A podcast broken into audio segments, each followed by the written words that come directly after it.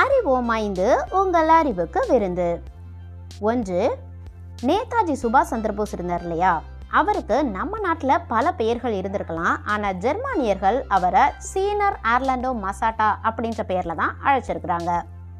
இரண்டு இங்கிலாந்து அரசியின் காருக்கு நம்பர் பிளேட்டே கிடையாதாங்க. நம்மளாம் நம்பர் பிளேட் இல்லாமல் ரொம்ப நாள் பயணம் செய்ய முடியாது இல்லையா?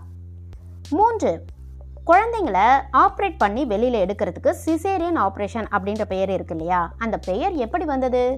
ரோமானிய மன்னர் சீசர் மூலமாக தான்.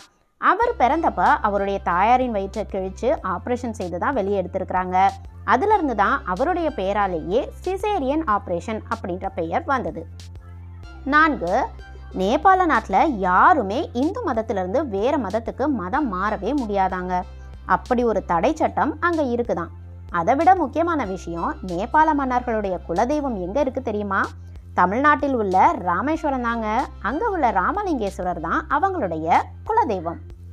ஐந்து வாலி என்கிற ஆங்கில சொல்லுக்கு அதாவது விஓ எல்எல்இஒய் மாறி மாறி அடித்தல் அப்படின்ற பெயராம் அதன் மூலமாக தான் வாலிபால் என்று பந்தாட்டத்திற்கு பெயர் வந்ததாங்க. மீண்டும் நாளை உங்களுக்காக அறிவோம் ஐந்தில் சந்திக்கிறேன். அதுவரை கேளுங்க கேளுங்க கேட்டுக்கிட்டே இருங்க. இது உங்கள் P K lock and key your favourite audio book